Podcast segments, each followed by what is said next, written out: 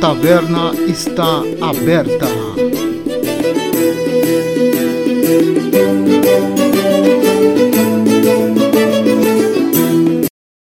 Bem-vindos todos de volta à taverna. A taverna está aberta e hoje estaremos discutindo, analisando o primeiro episódio de House of the Dragon, Herdeiros do Dragão.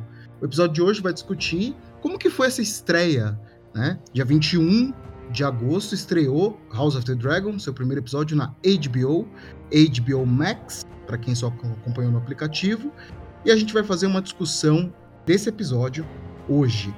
Estou aqui somente eu, o único taverneiro que teve disponibilidade para gravar esse episódio, o Wilton, taverneiro e ex-bruxo da Escola do Saci, e nosso convidado, Alto Valeriano. Boa noite, Roberto. Boa noite, Alto Valeriano. A gente está gravando a noitinha aqui esse episódio. Tudo bem? Tudo bem, estou aqui de volta na taverna e parece que a gente vai para a saideira dessa vez, né? É, a gente vai pra saideira e com muitas perucas dessa vez. A gente tá gravando de peruca isso aqui. Vocês não estão vendo a gente, que a gente só tá gravando, mas aqui dá pra, dá pra ver. O Roberto tá com a peruca, aquela peruca loiro platinada, né? Eu tô com aqueles dread platinado do, dos Velário. A gente vai analisar esse episódio hoje. Mas antes do episódio, vou dar uns recadinhos para vocês. É isso aí, carpeado! Faz um. Para seguir o nosso podcast, basta você abrir o seu agregador de podcast favorito, seja ele Spotify, Amazon Music, Deezer, Castbox, e seguir ou favoritar. É o modo mais fácil de você saber as novidades, de preferência ativar as notificações, você vai ficar sabendo sempre quando tem um episódio novo.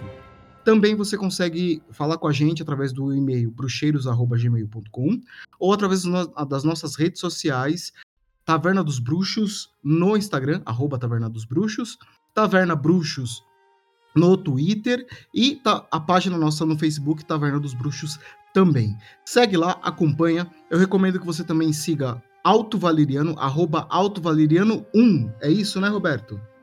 É isso aí, Alto Valeriano 1, não é o 2, nem é o 0.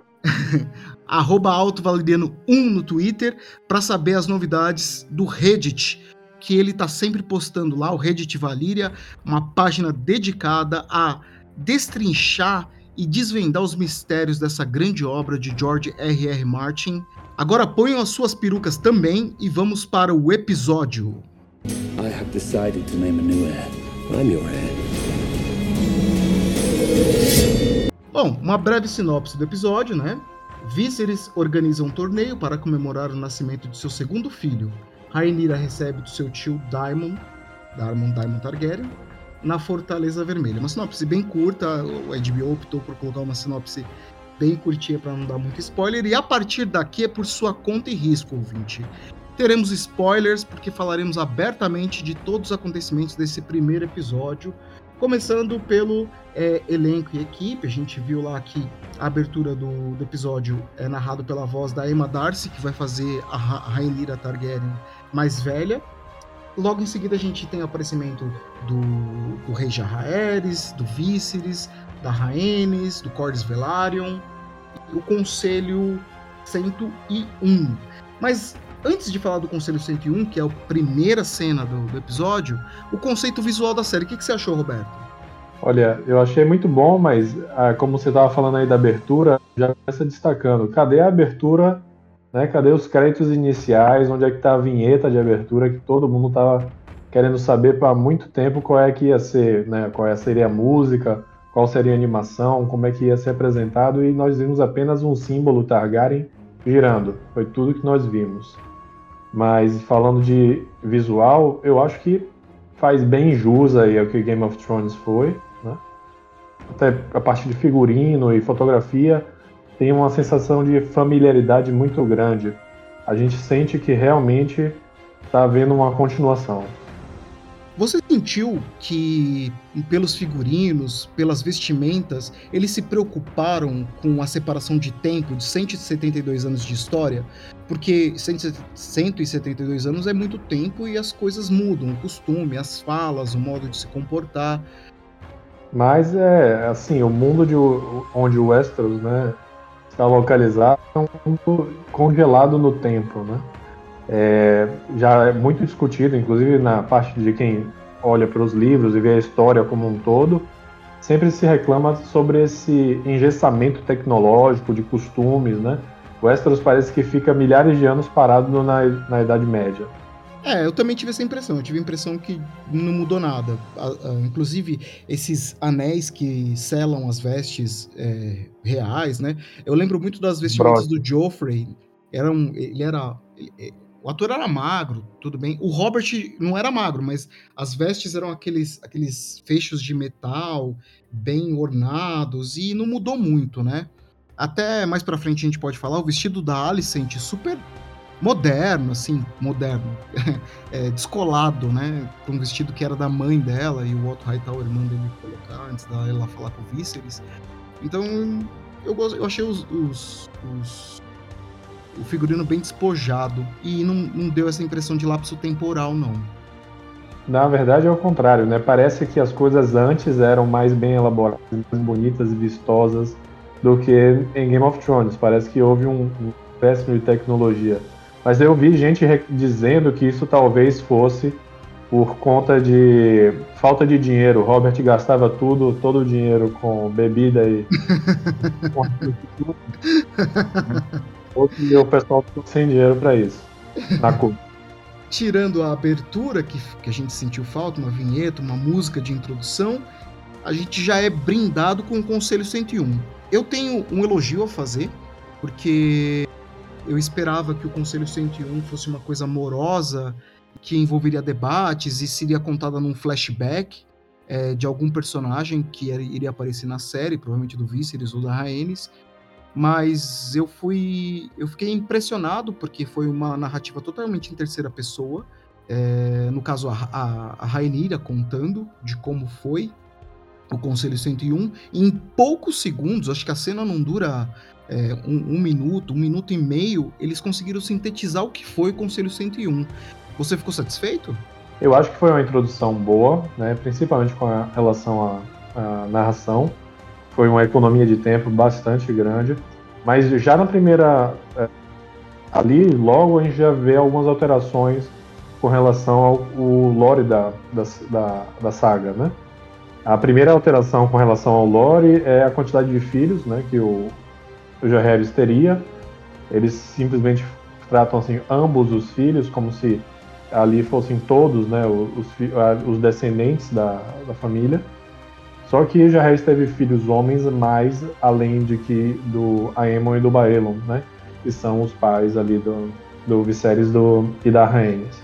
A segunda modificação é que lá no conselho o, a disputa não era né, entre Viserys e Rhaenys, e sim entre Viserys e o filho de, de Rhaenys.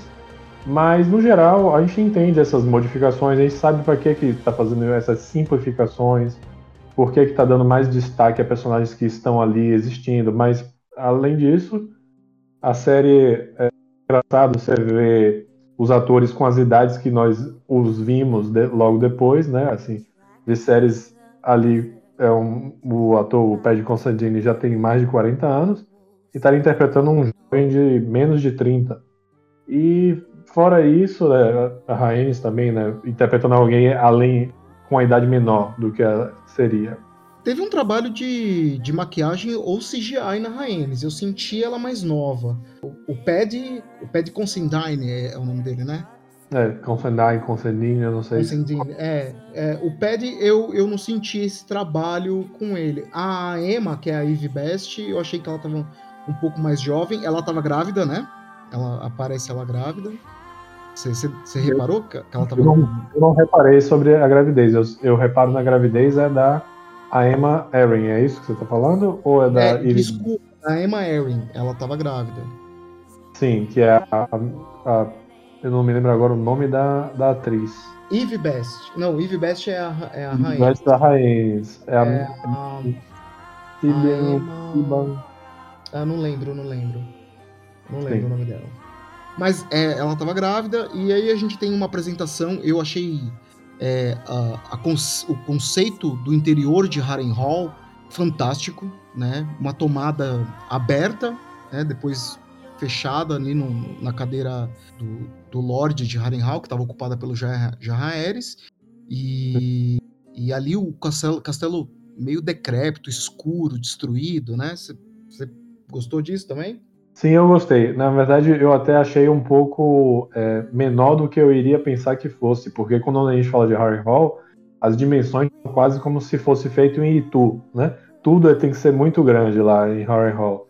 Então eu estava esperando colunas realmente é, exageradas, é, enfim, coisas bem desproporcionais. E achei uma corte que lembrava uma opulência, mas tudo nas medidas normais que os humanos já fizeram, né? É, se produziu no nosso mundo. Eu acho é, que eles, foi... eles, eles, recalibraram, né, as escalas de algumas coisas, né? É, eles acabaram tentando não chamar atenção para esse fato. Preferiram chamar atenção para o que estava acontecendo ali, para o conselho em si. É, mas mesmo assim, um take de poucos segundos já narra alguma coisa para você, né? Para quem é, é, é, fã da história, eu, eu, creio que ali Harrenhal foi quase que um fanservice de mostrar uma Harrenhal que a gente não viu na série em Game of Thrones. É claro que a gente tem que lembrar que a primeira temporada ela tinha um, recursos muito limitados, né? Para investimento em efeitos e sets de filmagem mas eu achei que a gente foi brindado com, com uma boa tomada de, de imagem dali. Com certeza. E até teve algumas uns flexos, né? As pessoas prestaram muita atenção no rei, né? No J. Harris I. Falaram do figurino, que eles acharam que não estava muito representativo do que era a opulência dos Targaryen na época. E falaram que J. Harris, apesar de velho e tal, faltava uma substância nele que desse aquela importância que, as pessoas sentissem. Quem estava vendo pela provavelmente não sabia que aquele era o grande rei da dinastia Targaryen, né? É, e... o, maior, o maior rei depois de Aegon, né? É, e engraçado, porque teve algumas sugestões que me pareceram muito boas. A primeira de todas era o tamanho da barba.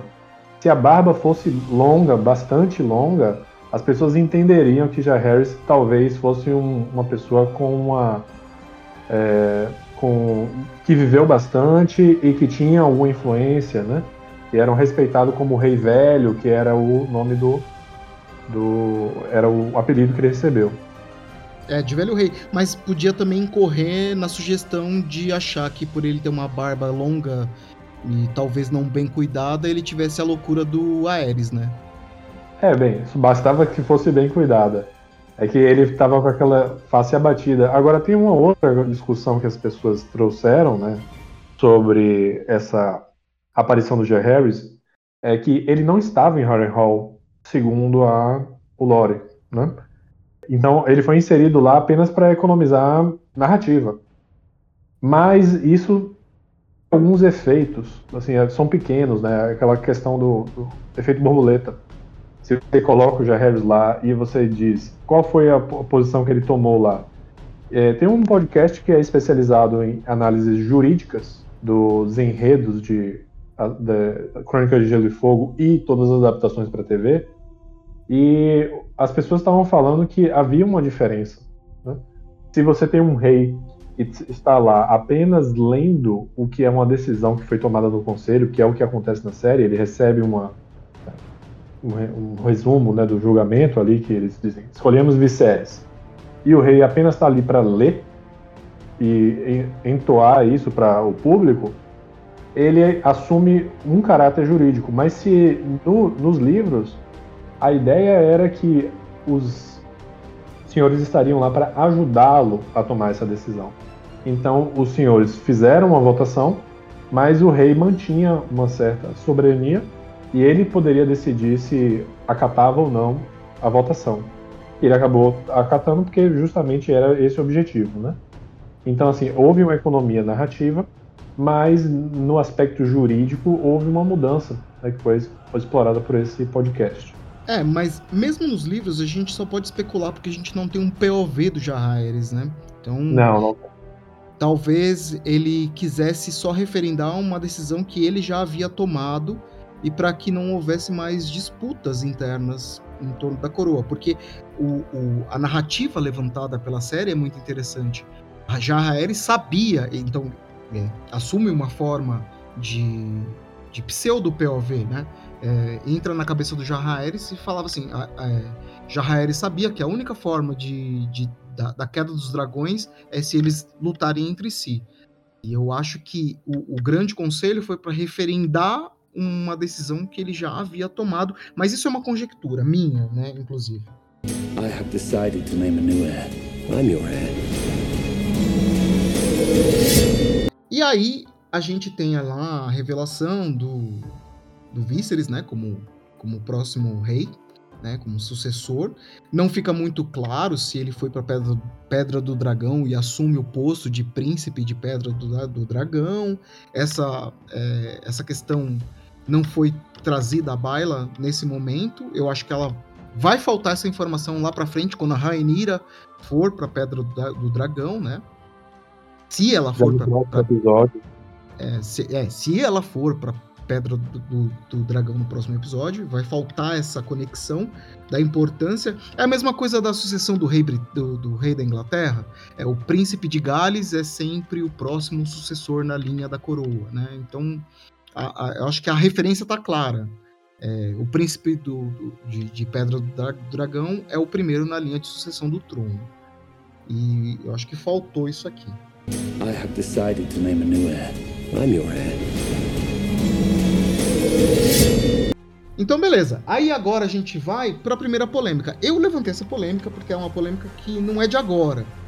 O brasão da casa Targaryen, eles, os showrunners resolveram mudar e colocar um dragão de quatro patas lá.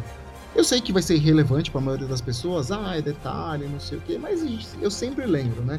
Os dragões clássicos que a gente conhece da, da, da mitologia, eles são dragões de quatro patas, dragões igual o Tiamat de Caverna do Dragão dragões grandes, opulentos, com quatro patas, asas que saem das costas e não presas às patas da frente. E o que se vê é, tanto em Game of Thrones como em House of the Dragon são dragonetes, né? São versões draconianas de dragão. Né? Wyverns, se você preferir o termo mais, mais adequado. Mas você acha que foi proposital ou foi uma mudança de heráldica que no, eles vão assumir que lá atrás, 172 anos, o Brasil era assim e ele mudou ao longo do tempo. Olha, o que se fala, não sou eu que estou falando, são os próprios showrunners, né? O Ryan Condal falou isso, que essa mudança teria um impacto na narrativa, né? Que pelo que a gente assume, assim, as especulações que as pessoas fazem é que quando os, as facções começarem a se separar na dança dos dragões, o que deve acontecer é que cada um vai ter uma modificação, né? vai fazer o seu próprio símbolo. E algumas pessoas especulam que o Aegon II, né, a pessoa que vai se opor a, a Rainira, vai mudar para o dragão de, de, apenas duas patas e asas, né? E esse é o, o, emblema que vai ficar. Porque se você reparar, lá no final de Game of Thrones é que começa a aparecer esse dragão de quatro patas. Eles, eu acho que vão tentar fazer essa conexão bem forçada, de dizer, olha, Daenerys, quando assumiu o poder lá na oitava temporada, uma, trouxe de volta o brasão de Rainira para dizer que as mulheres estavam sentando, que ela estava dando uma continuidade. É uma, uma ideia um pouco forçada, mas ainda está no campo da especulação. Tudo que a gente sabe é que o Ryan Condor realmente falou que haveria uma função para isso lá na frente, que isso seria discutido, que a gente haveria uma importância pequena, mas ele iria explicar né, de alguma forma. É, agora é um negócio é, que eu pessoalmente não gosto, né? Para mim não faz nenhum sentido que dentro do universo onde os dragões são reais existem haja uma heráldica que o dragão tem quatro patas e duas asas. É a mesma coisa que a gente ouviu falar sobre uma heráldica de um cavalo com seis patas. Não faz muito sentido.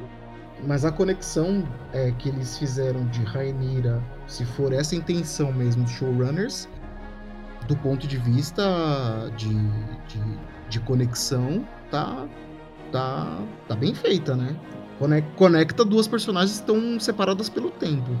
Né? A heráldica e a, e a queda da família, né? é, a queda da família. Agora é aquela conexão assim.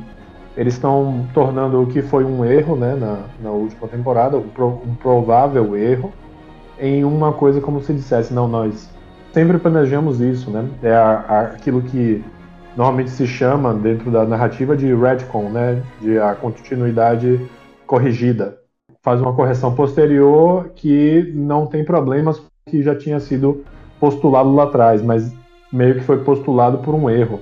É aquilo, trazendo aquela fala que você já trouxe no último podcast, né? O que o, o Miguel Sapotnik falou foi: a filosofia é o que está dando certo não precisa de conserto. E aí fica subentendido que eles iriam consertar aquilo que tava, não estava dando certo. É, talvez seja isso.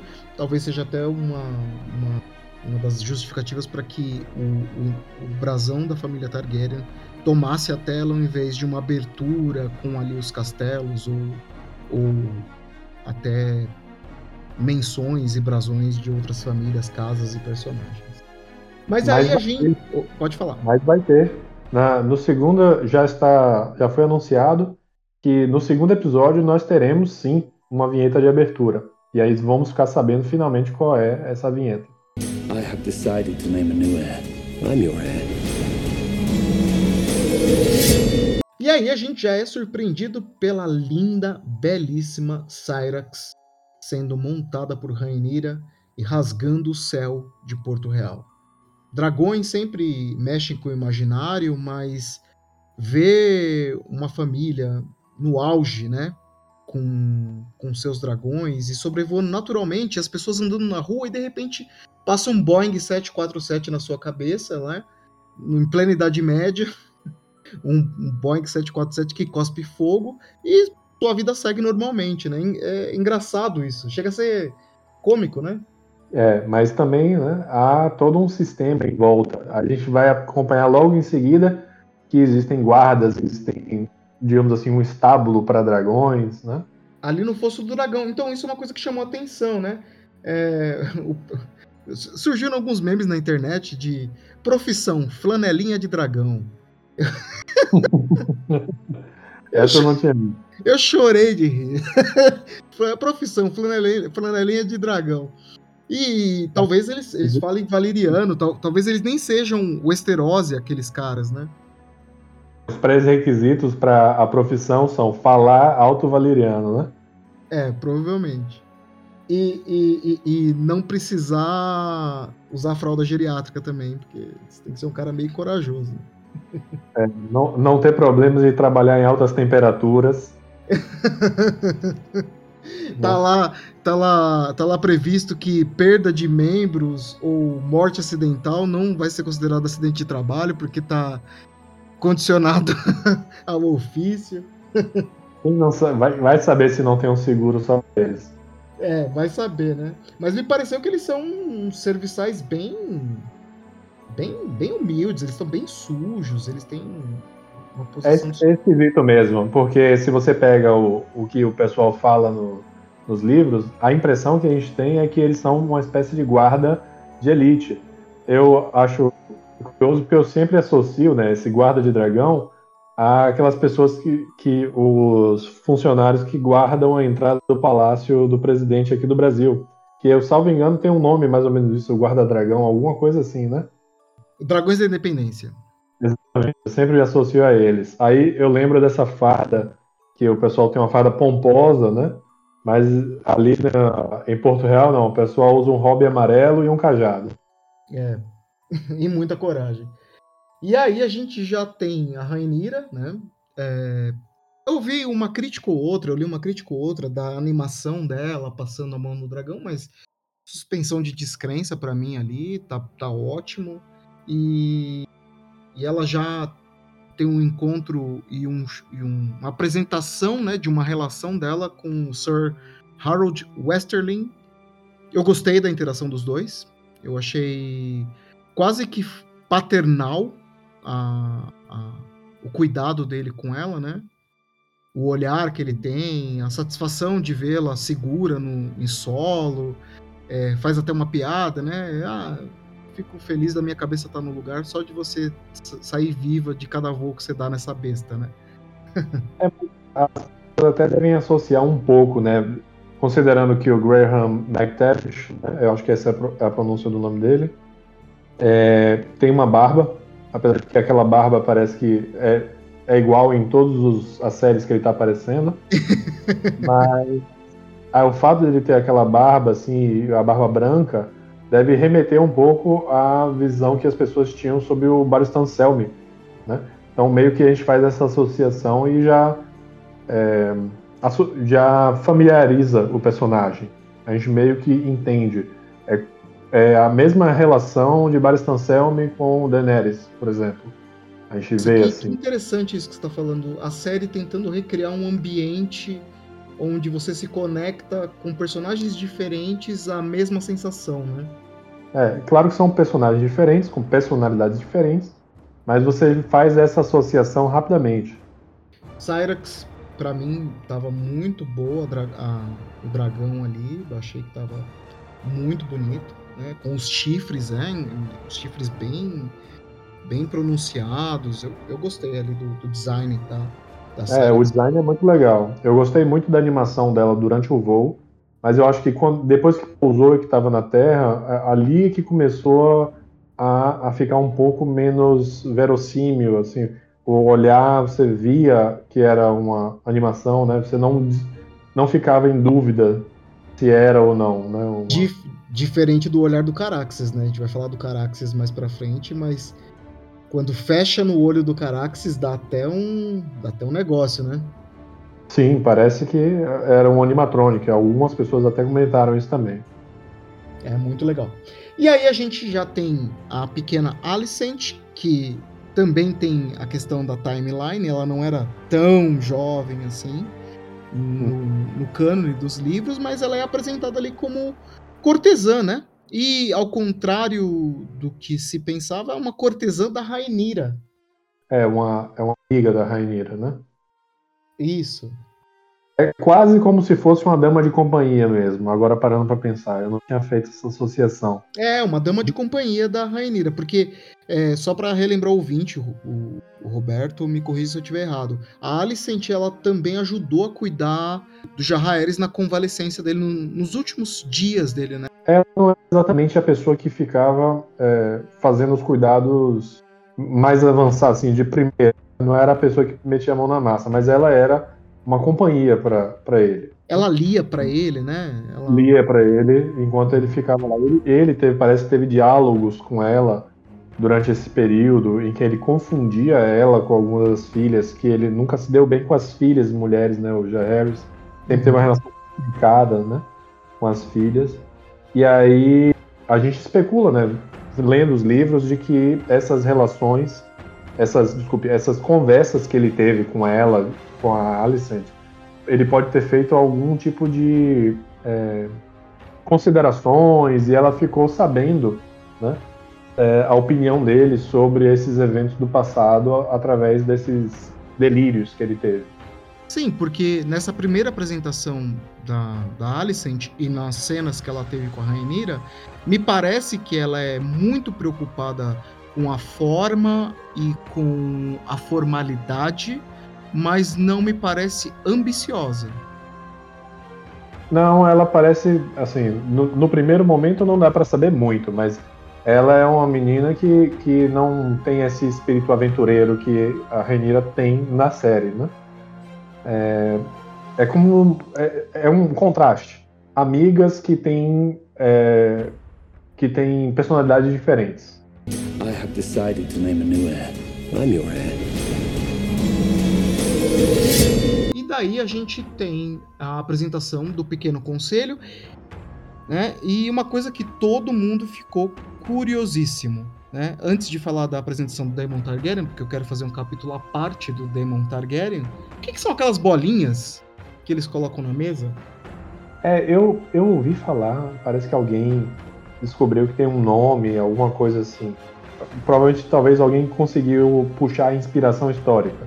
Eu ainda não li o texto que eu, eu reservei para ler. Mas, basicamente, os é, showrunners trataram aquilo como eles fizeram até essa analogia, né? Era o cartão de ponto.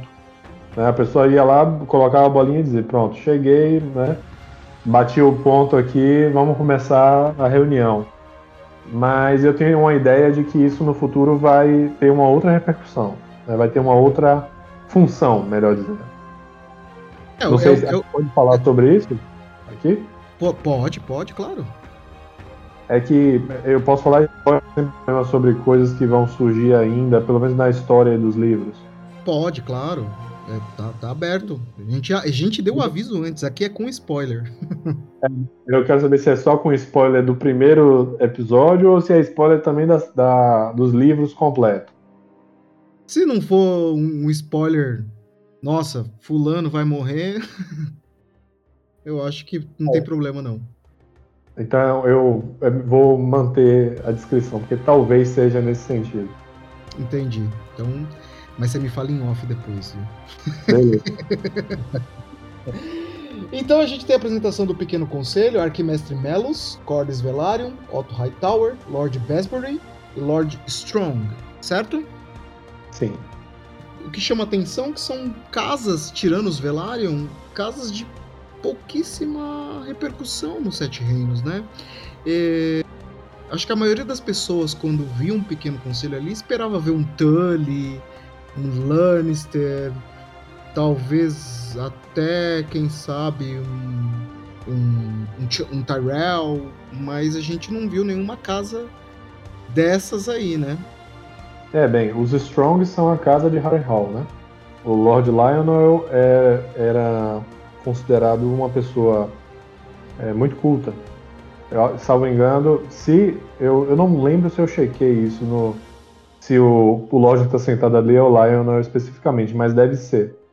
Ele tinha estudado na Cidadela. Eu acho que ele forjou acho que seis correntes. Eu não sei se eu estou confundindo com Oberyn, que também forjou, forjou correntes na Cidadela. Mas não foi ordenado. Mas ele nunca não chegou a virar mestre, né? Uhum. E ele foi chamado para o conselho justamente por isso, né? Ele tinha muita. É, era uma figura destacada, além de ser de um, de ter uma posse muito importante nas terras fluviais, né? A presença ali do, do Lord Strong já me dá uma pista de que talvez a história do relacionamento, do envolvimento da Rainira com o Strong não vai rolar, né? Provavelmente vai rolar, eu acho que vai. Mas tem uma diferença bem grande ali de idade entre eles, né? Ah, mas provavelmente não é o Lionel, é porque é o personagem que ainda não vai, que ainda não apareceu, que provavelmente vai aparecer nesse, eu acho que no próximo episódio. Já. Entendi, entendi. E a ausência sentida e comentada durante a reunião do conselho de Daemon Targaryen. Daemon Targaryen é apresentado pra gente logo na sequência da cena da, da Rhaenyra descendo da Cyrox, conduzida pelo Sir Harold Westerling, e ela vai até o, o trono de ferro, e quem está sentado, quase tal qual a descrição de Ned entrando na sala do trono de ferro e vendo Jaime Lannister sentado no trono, está lá quem? O seu amado personagem. O personagem que você mais gosta das crônicas de Gelo e Fogo. Daemon Targaryen! Discorra sobre Daemon Targaryen, Roberto! Eu sei que você gostou, eu sei que você gostou. É, não, é assim. É o, não é que é o personagem que eu vou amar ou nada. É, não é, não é porque eu sinto é, um desafeto muito grande pela personalidade do personagem que eu não vou é, admirar. A questão mesmo ali é que ele é um personagem que tem que ser tratado de um ponto de vista, para mim, pelo menos, né? De um antagonista, uma pessoa que está ali para causar confusão, como é o que o próprio é, é, ator, o Matt Smith, disse que era o, a, o papel do Damon. Né? O Damon, segundo ele, não teria nem ambição. Ele só tem a vontade mesmo de duas coisas. Um, fazer com que o irmão preste atenção nele, a segunda coisa é de fazer com que o circo pegue fogo. Porque ele é quase como se fosse uma pessoa que está entediada. Ele realmente quer ver a coisa é, se desmoronar. Uma das declarações do Matt Smith, inclusive, foi no sentido de que, perguntado se o que, é que ele o que o personagem pensaria, por exemplo, de Daenerys tocando fogo no, em Porto Real, ele falou simplesmente que se o Damon tivesse ali, ele ia dizer, querida, vamos lá, vamos queimar essa porra toda. Então... E assim, existem personagens que parece que foram escritos para aquele ator.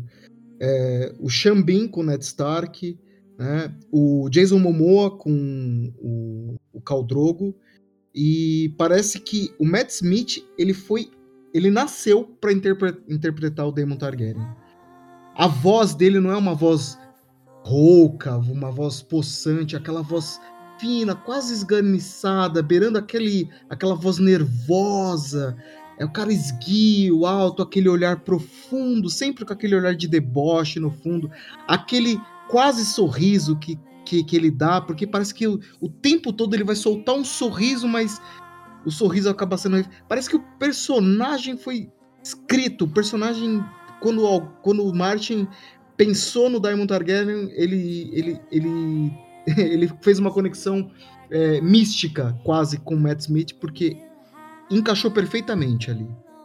É, não posso dizer muito o contrário, porque quando saiu o anúncio do casting, eu adorei. Né? Apesar de todo mundo saber que eu detesto o personagem, quando eu vi o, o ator, eu disse, perfeito. É, os é caras isso. realmente acertaram. É isso. É isso. E aí, a gente tem a apresentação dos mantos dourados e a carnificina. Rolou a polêmica da carnificina. Necessária ou padrão de bio de chocar e impactar?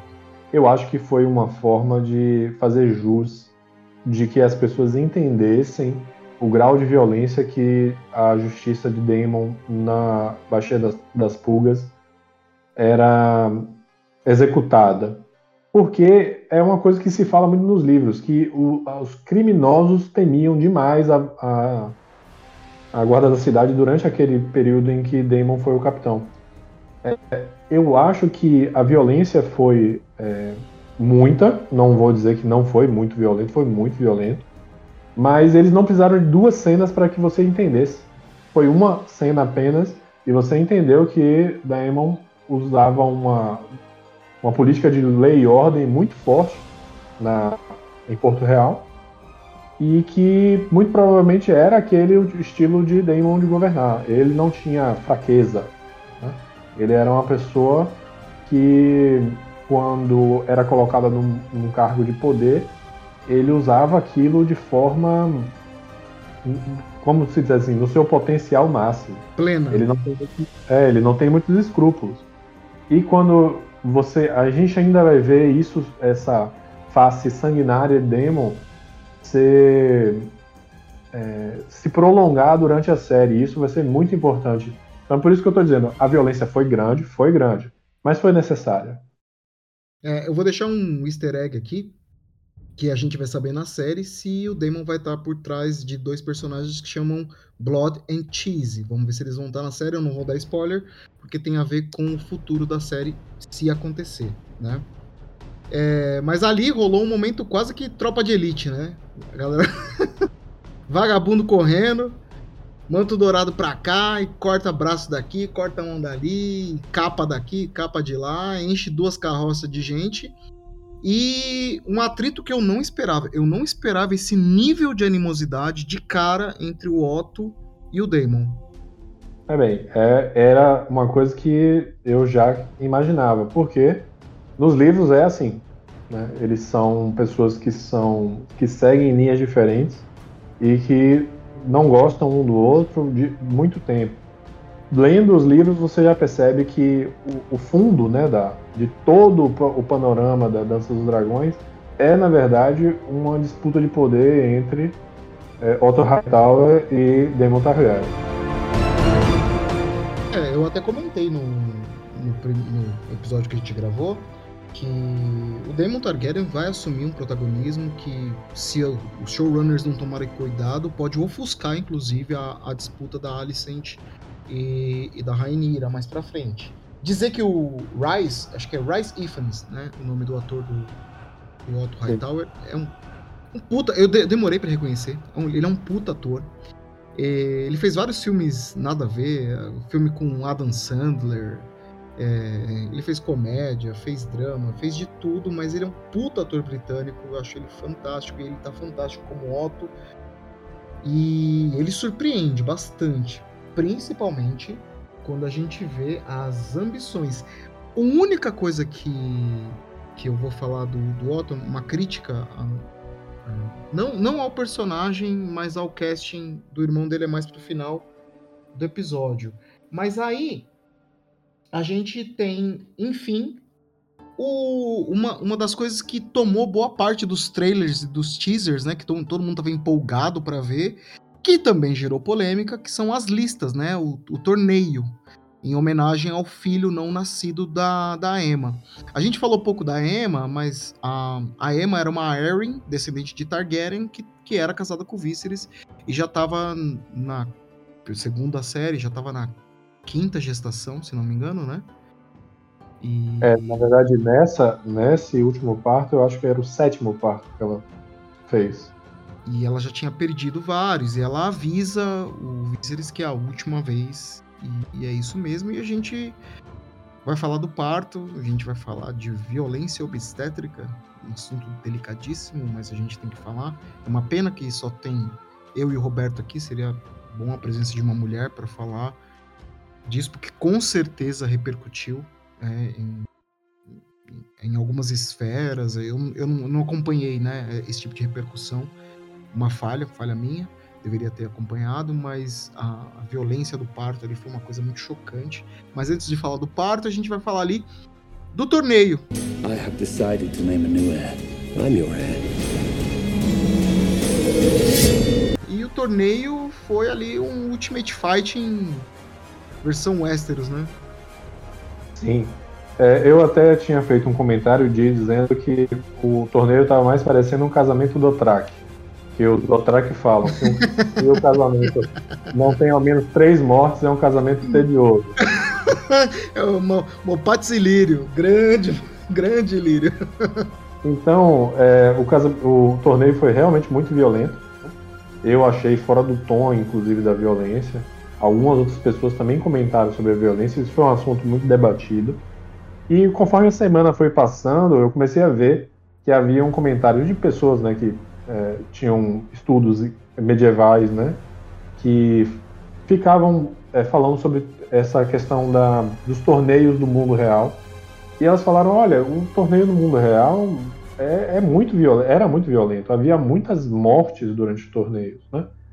E comentava como isso não, não intimidava os nobres a participarem. Essa questão de a possibilidade de perder a sua vida durante o torneio não fazia com que as pessoas ficassem, ah, e a minha sucessão da minha casa, como é que vai ficar, né? Porque se eu morrer, isso e aquilo, for... as pessoas não pensavam nisso, simplesmente vestiam armadura e iam lá se matar. Só que eu, eu não sei, eu não sou um estudioso medieval, mas me pareceu que quando as pessoas citavam esses exemplos, elas falavam de acidentes. Não falavam de pessoas que, como durante ali nos, nas, a gente viu, né? Eram homens que arrastavam uns aos outros, tiravam o elmo, metiam um machado na cabeça da pessoa para matar mesmo, assim. Eu não, não me pareceu que era isso, mas enfim, tô aí para ser corrigido, né? O, Fica aí aberto se, se, alguém quiser, tiver algum ouvinte que seja é, historiador ou medieval, medievalista, que entenda, manda pra gente aí o comentário, a gente a gente coloca, a gente repercute depois. A gente gostaria de saber, inclusive, se alguém aí tiver essa informação, manda pra gente por e-mail ou manda no, Instagram. Né? Pode gravar um áudio se quiser, manda aí. A gente gostaria de saber mesmo.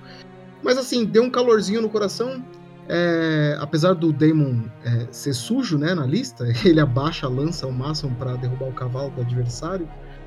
Mas na hora que ele vai. É, que é o, é o, filho do, do Otto Hightower, né? Que ele escolhe é. para desafiar. Mas aí, quando ele vai passando para escolher o seu adversário, a gente vê vários mantos, né? Vê um escudo Lannister, um, vê uma capa Stark, vê um, um, um, uma lança atravessando no sol. Eu tenho quase certeza que era um, martel ali, o que não faz sentido. Não, não, época... não era um martel, não. Eu não acho era? que era Lefford. Eu acho que é a casa Lefford, me engano. Entendi.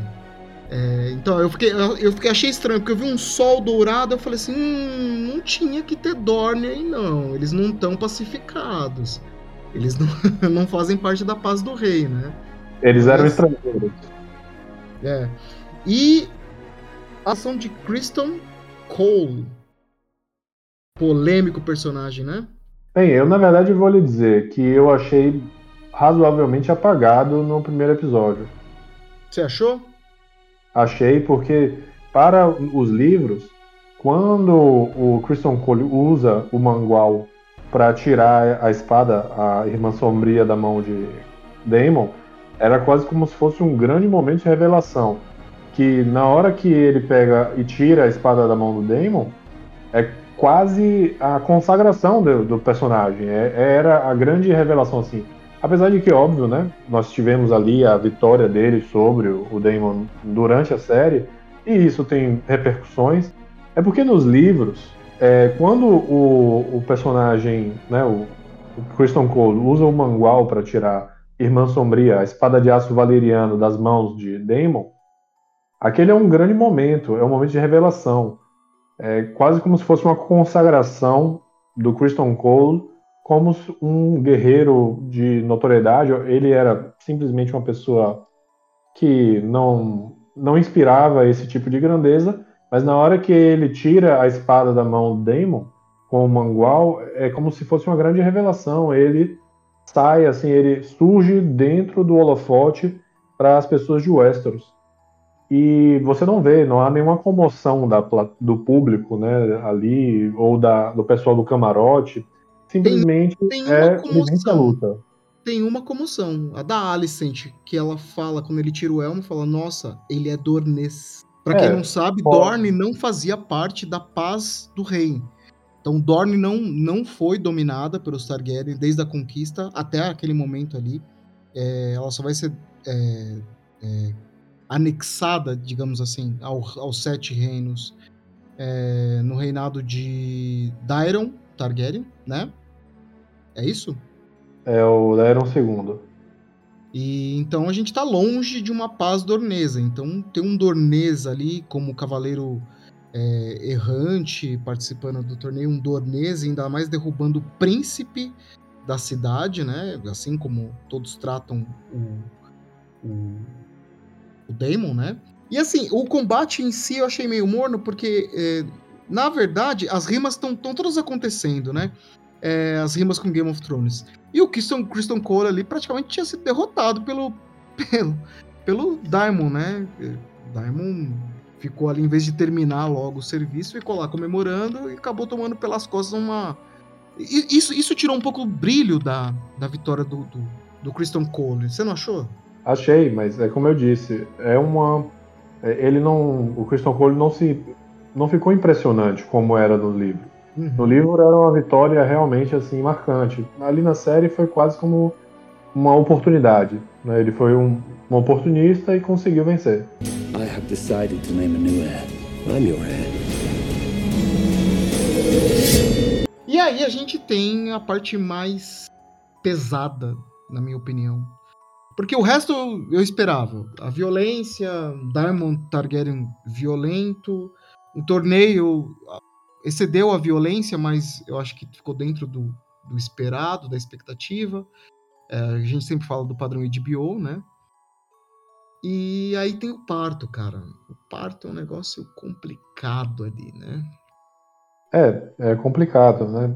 E é uma questão também de violência contra a mulher já que em, no primeiro episódio de Game of Thrones, as núpcias de Drogo e de é, Daenerys foi caracterizada é, na, nos livros não é caracterizada como uma cena violenta como, como um estupro, né? Aí tem toda a discussão com relação ao consentimento e como é que isso pode ser feito com uma pessoa da idade da Daenerys, mas assim eu para não entrar na discussão sobre estupro, né, eu prefiro tratar dizendo assim, não houve uma violência como houve na, na, na série. Não foi tratado como algo violento. Na série, Daenerys está chorando, né? Não, quando na série foi um estupro começa. violentíssimo. Isso, mas então há esse paralelo, porque aí há uma violência contra a mulher também acontecendo aí no primeiro episódio de House of the Dragon, com essa questão do, do parto. É, quando eu, eu, vi o parto, eu não. não eu, eu já estava preparado, né? Eu já tinha lido alguns vazamentos de roteiro, então eu já estava com o sangue gelado o suficiente para ver. Eu não estava preparado. Eu, eu, eu virei o rosto algumas vezes. Assim, eu acompanhei o parto das minhas duas filhas. Ah, ah, acho que não existe um momento mais mágico para quem resolve ter filhos do que ver o seu filho nascendo. Vi minhas duas filhas nascendo, vi tudo, vi, acompanhei tudo. Eu vi o esforço que a minha mulher fez para dar à luz. É, um, é algo que é inexplicável. Você sendo homem, você não consegue explicar. E ali não ter sido dada a, a Emma a escolha já começou já começou a azedar. Já começou a azedar. As cenas seguintes me decepcionaram também. Porque foi escolha, foi escolha do Víceres. E eu esperaria que o Víceres estivesse mais destruído do que a gente viu. Eu esperaria, esperaria vê-lo, sei lá, fedendo, bêbado, sujo, dias trancado no quarto, não fazendo diorama, sabe? Fazendo miniatura. Então isso é. me deixou bem, bem puto, cara. Fiquei bem puto com, com isso. Eu fiquei puto com a violência do parto. Eu acho que eles. Ela, poderia ter morrido no parto de várias formas. Mas se eles fizeram uma escolha narrativa de ter sido uma violência, então, eu acho que teria que ter tido uma consequência maior. Mesmo que essa consequência venha nos outros episódios, ela poderia ter sido dada nesse episódio e não foi. Então, hum. isso, isso para mim foi muito ruim. Foi, foi muito ruim. Eu tô sendo eu bem honesto, sei. Porque é, é, é, é, a opinião que eu tenho, né? Em relação a isso. Eu não me lembro aonde foi que eu li, mas eu tenho a impressão de que li que o ator falou que havia mais consequências é, para o, o Viserys do que foram e acabou chegando na tela. Né? Mas a discussão que tem normalmente sobre essa cena do parto é algumas pessoas apontando é, que, assim, pensando que a reclamação geral se deve ao fato de a, cena ter sido muito violenta, fala-se muito dos métodos rudimentares que foram usados para fazer a cesárea, e nós sabemos né, que cirurgias cesáreas é, eram executadas na antiguidade e que elas deveriam ser realmente muito é, diferentes do que são, é, procedimentalmente falando, né, do que são hoje. Mas a, a grande. Eu, eu, sinto que o grande pavor, o grande, o grande apelo emocional veio não da forma como de ver né, a, a, a Emma sendo aberta, mas sim da circunstância que aquilo aconteceu. Que foi, não só como você falou, foi negada a ela qualquer dizer sobre aquilo, mas também por conta de que o Viserys estava ali o tempo todo do lado dela, mentindo para ela, né? Assim, acalentando ela com um, um papo furado. Né? Mentindo, e ele, e ele vendo ela, ela sendo retalhada ali. E. Sim, clamando pela própria vida. E ele vira, assim, quando o mestre fala é um menino, ele vira, ele vira para trás. E, e, e, por alguns instantes ele esquece ela e fala, é um menino? Tipo assim, quase que. Não comemorando, mas assim, ele tava entendendo a gravidade do, do que tava acontecendo, mas é um menino. É, mas ele não tava perdido na dor dele. Não, não, não. Tipo assim, é, ele, ele ajudou a assassinar a, a, a esposa. E no, nos diálogos, nos poucos diálogos que nos foi apresentado, eles tinham uma boa relação. Né? E aí que tá. Eu até conduzi um, uma enquete no Valíria perguntando o seguinte, porque no, no episódio, porque sempre depois do episódio, a HBO libera um, um, um mini documentário chamado Inside the Episode que é para falar sobre o episódio, os showrunners comentando o episódio.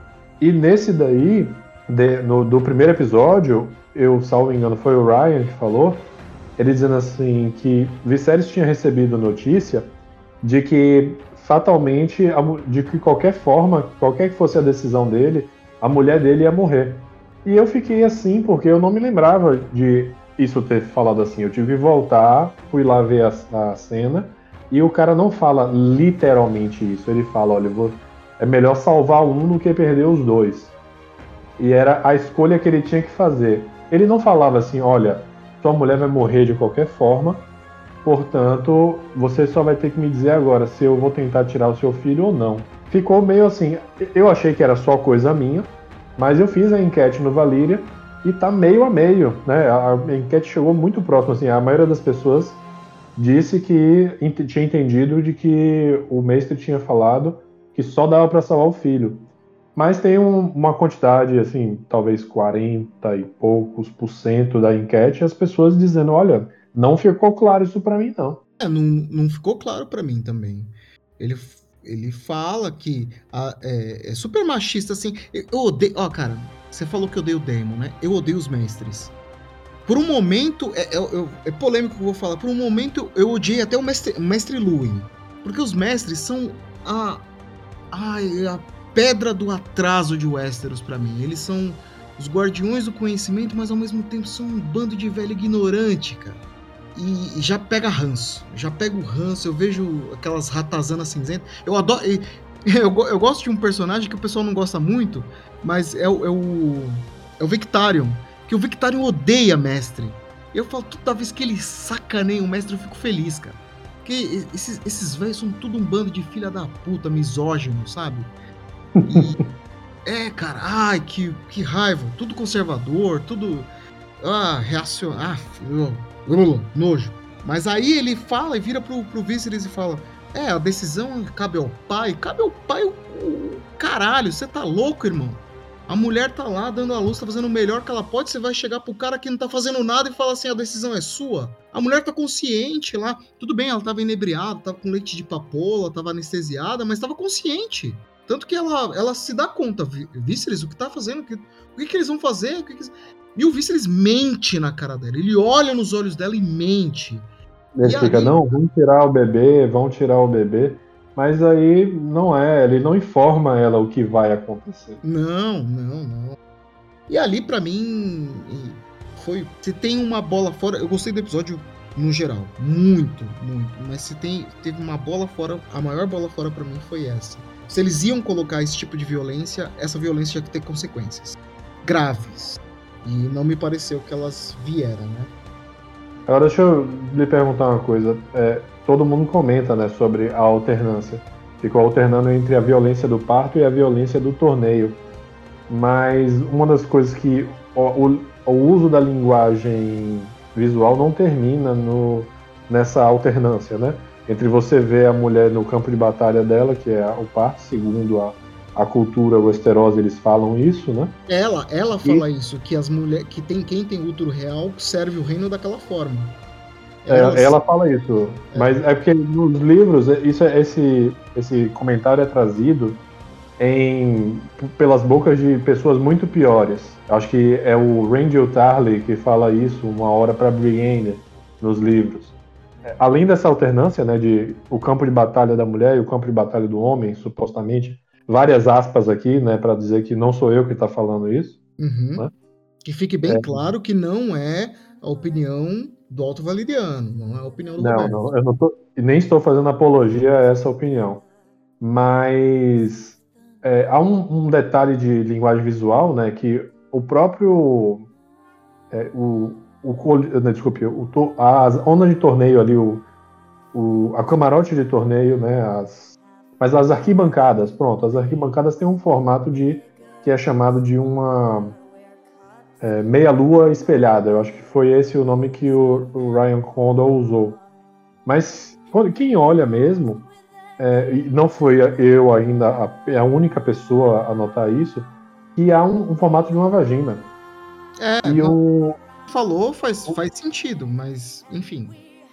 Mas a questão era que ali era um lugar de derramamento de sangue, mas havia uma certa ironia, porque o derramamento de sangue que gera a morte, sendo que nós associamos a, a parte, a genitália feminina, ao nascimento, à vida, à fertilidade, né? Então uhum. havia uma, uma, uma noção de assassinato contra o feminino ali, né?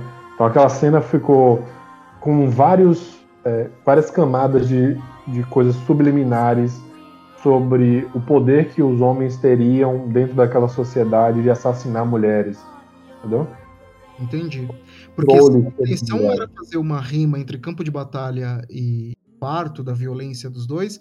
Para mim, a diferença brutal é que os cavaleiros que estavam ali, eles estavam voluntariamente. E ela Sim. não tem poder de escolha. Foi uma coisa que foi falada também. É. Mas, bom, vamos aguardar para ver se os showrunners, se dada a repercussão do, da sensibilidade do tema, vão se manifestar novamente, ou se vai haver algum, alguma consequência mais para frente com o Viserys. Mas aí a gente tem o funeral, porque o Bylon acaba falecendo, né?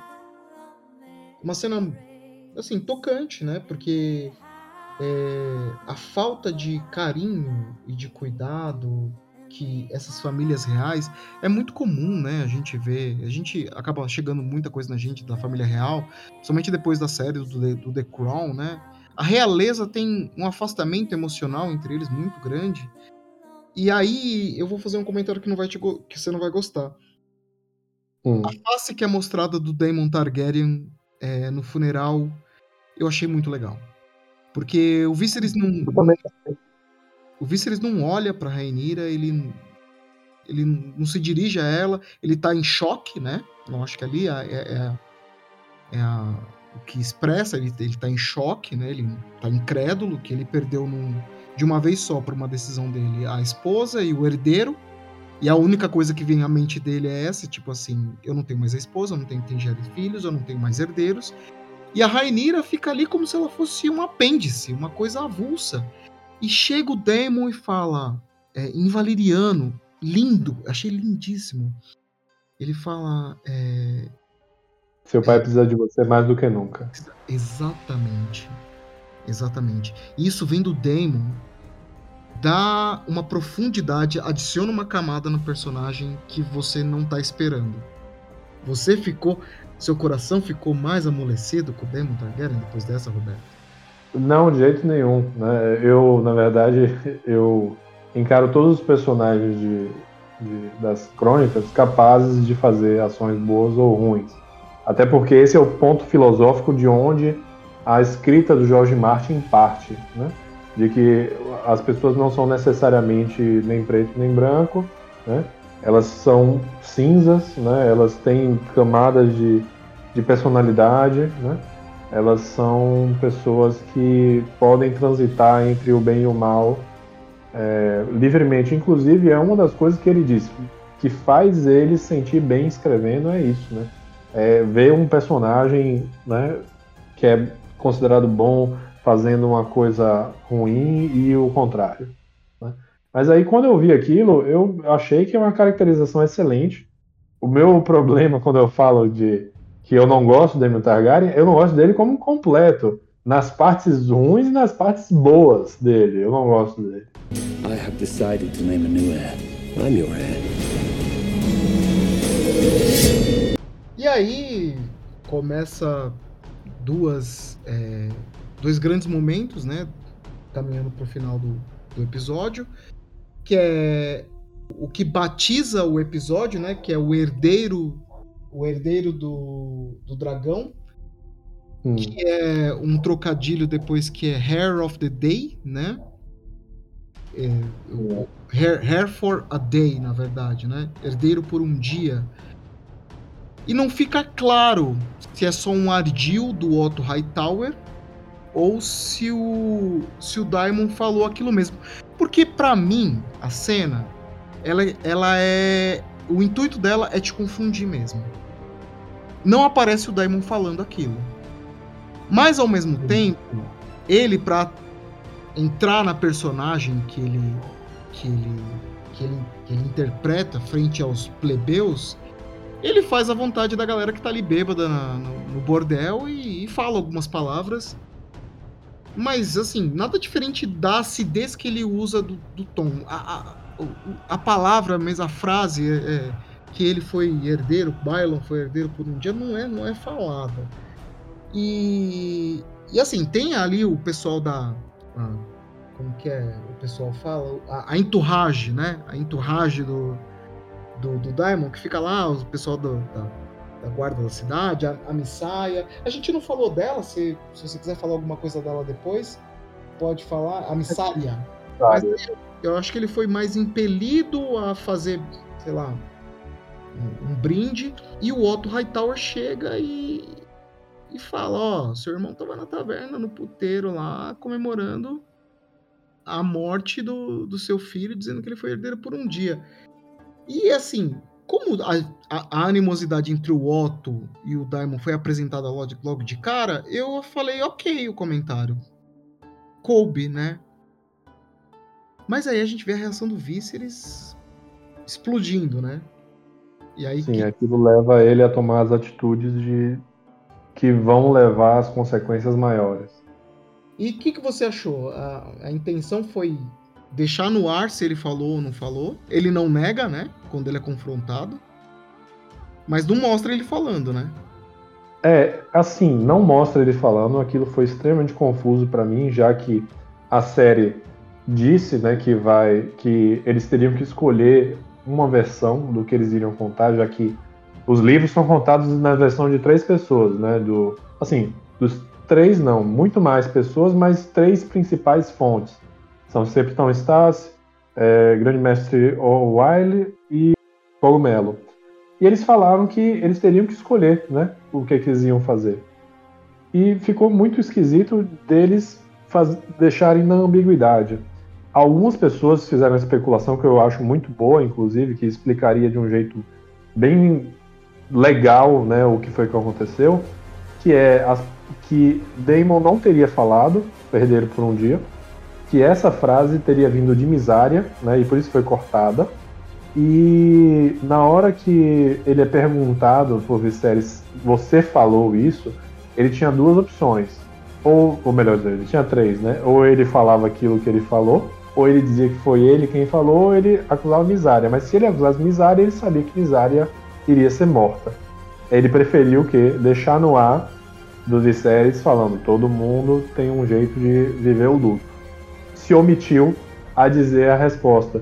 Preferiu deixar Viserys no escuro sobre quem realmente teria feito aquilo, né? Esse gesto, inclusive, ele se aproxima um pouco do Tyrion dos livros, né? Que o Tyrion dos livros não queria revelar a, a quem era a amante dele em Porto Real. Uhum. Acaba que uma menina sofre pela por isso, né? Uma, uma, outra prostituta sofre por isso na mão da CC. A filha, a filha da Chataia, se não me engano. Isso, a Laiaia.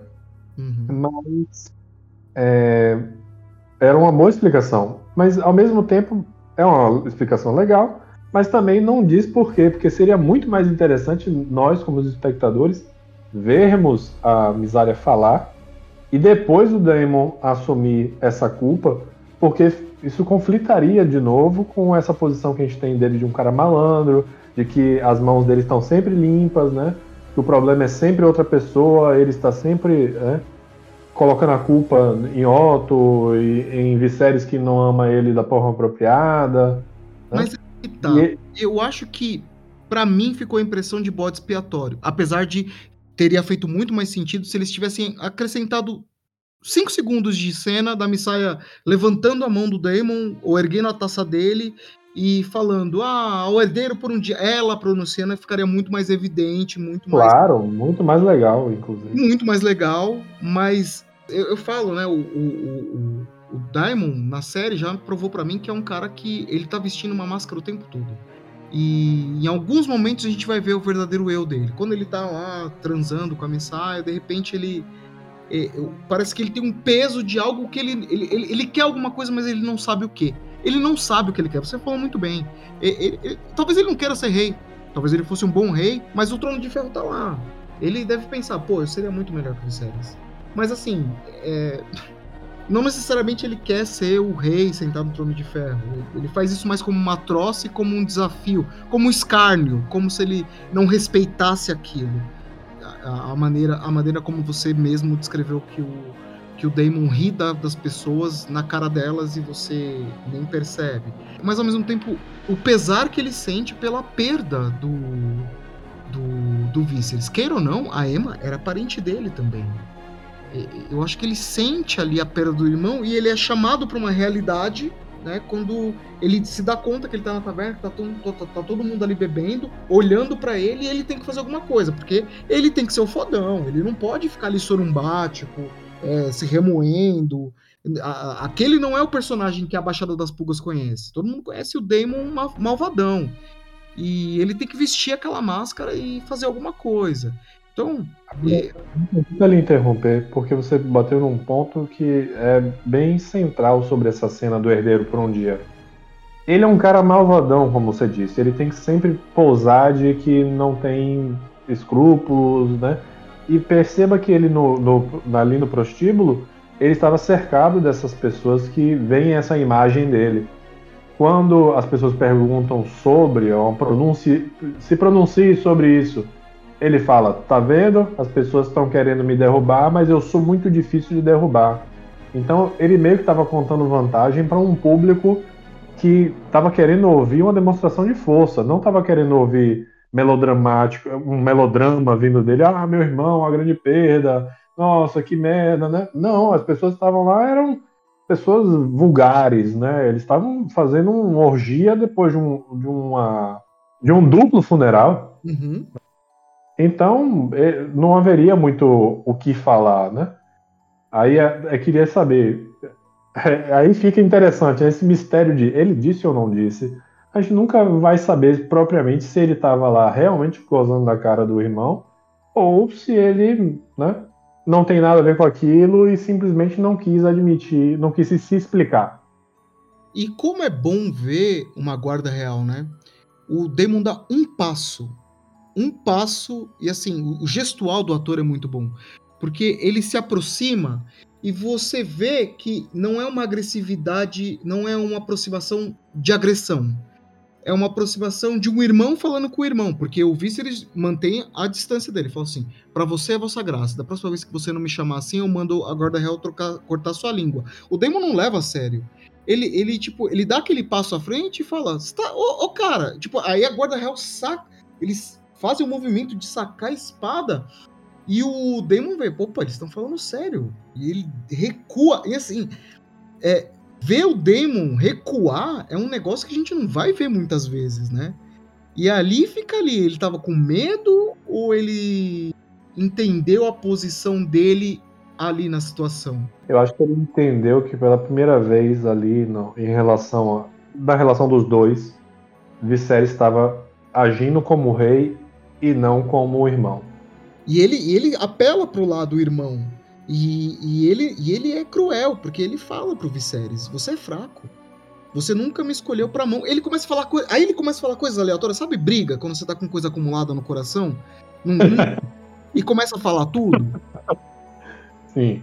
Aí ele começou a soltar o, o verbo, aí o Viserys.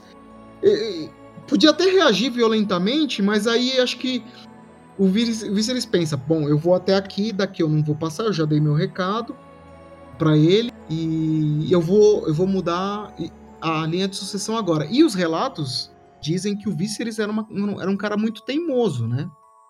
Que não voltava Sim. atrás nas suas decisões. Então, uma vez proferido a ideia, porque não, não é mostrado no Pequeno Conselho, né? Ou numa conversa particular com o Otto Hightower, mas fica definido que ele vai banir o, o, o Daemon. Talvez ele até não banisse se o Daemon ajoelhasse, pedisse perdão, é, dissesse alguma coisa, mas não seria Daemon Targaryen. E aí a gente tem o, o, a, a, lavação de roupa suja. Eu achei fantástica a cena. A... Ah, mas aquele diálogo são um dos três melhores diálogos daquela da, do primeiro episódio. Esse do dele jogando na cara do Viserys me surpreendeu muito, né? Ele ter colocado aquilo na boca do, do Daemon, porque realmente é uma coisa que cabe no personagem como uma luva. Né? A outra coisa foi a linha do Otto Hightower falando assim: Excelência, os deuses ainda estão por fazer uma pessoa que não tenha paciência para receber o poder absoluto. Né? Falando do Daemon, mas é uma frase que Otto está falando de Daemon, mas está falando de si também. Ele está quase confessando que ele também é toda aquela paciência, toda aquela meticulosidade que ele tem, que está no livro, dizendo que ah, os comentários né, do, do, da história, dos historiadores, é de que ele era um dos caras mais meticulosos que já exerceu o cargo. Então, ele estava falando de si também. Então, aquela frase é muito genial.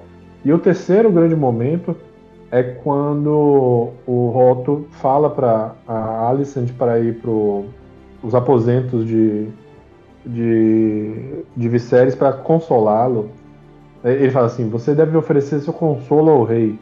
E a menina, a, a Millie. Não, não é Millie Alcock, é. Como é o sobrenome? Carrie, Millie Carrie. Fala assim.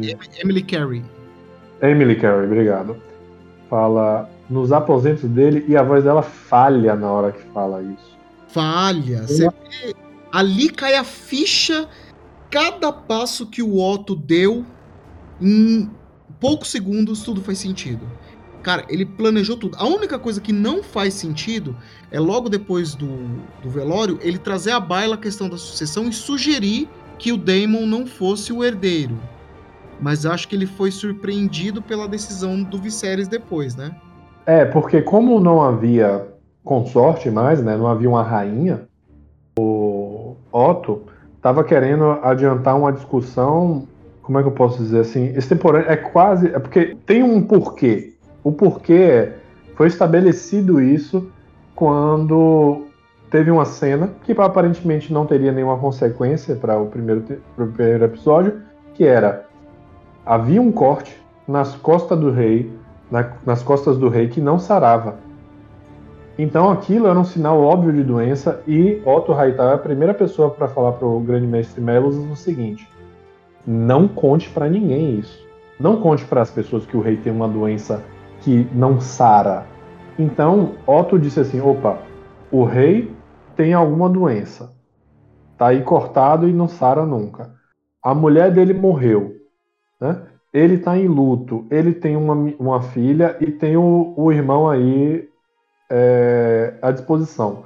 Se eu não falar agora, né? Se a gente não estabelecer mais ou menos o que vai acontecer, eu posso perder o timing completamente. Né? Então e... ele tem essa, essa questão assim, nesse momento. E ele, como mão, ele poderia ter sugerido um novo grande conselho. E aí o claim do Lionel Velaryon seria o mais forte, seguindo a jurisprudência, né? Da linhagem Mas é masculina é... prevalecer sobre a feminina, né? É aí que eu ia te dizer, né? É que comentando com a política do Brasil atual, as pessoas muito falam que é, se nós tivéssemos chamado um segundo impeachment em qualquer momento aí depois do impeachment de 2016, é, haveria uma grande fragilidade para o, o, o, a posição de quem quer que assumisse, né? É, apesar de que todos os discursos que a gente possa debater aqui sobre política, né, não sei se é o momento, mas puxa-se é muito é muito puxado esse discurso de ah se rolar de novo a gente vai estar tá fragilizando o poder. Então, talvez na cabeça de Otto, um segundo conselho em tão pouco tempo gerasse essa ideia de que, opa, o que, que tá a sucessão vai estar tá sempre isso, a sucessão vai estar tá sempre em crise, né? É, e aí ele, ele poderia dizer, não, um, um outro conceito não. Tem, a gente tem uma solução. Quem é? Rainira, o que é super engraçado, né? Que os Hightowers apoiem no primeiro momento a, o direito de Rainira porque a gente sabe que mais na frente isso não vai acontecer de novo. É, e assim, é, dá para perceber a força do Cordes Velaryon é, sendo castrado o tempo todo pelo Otto, né? O Sim. Corlys ele se senta numa posição de, de, destaque à mesa do pequeno conselho, ele tá sempre na cabeceira oposta. E isso, é, é, isso é uma imagem forte, né? Ele tá sempre numa posição oposta ao Viserys, né? Eu, eu escrevi sobre isso no Valyria. A questão do que eu acho que é aquela disposição daquela mesa, a gente, nós vemos né, o Víceres, à direita do Víceres a mão, como é natural, né, que é a mão direita, a mão destra, deve ser a posição da mão. Só que o, o Otto não tem nem, ninguém ao lado dele. Ele ocupa uma posição solitária. Então tem um bloco de pessoas do outro lado e o Otto do outro lado mostra, é, mostra uma certa independência, né?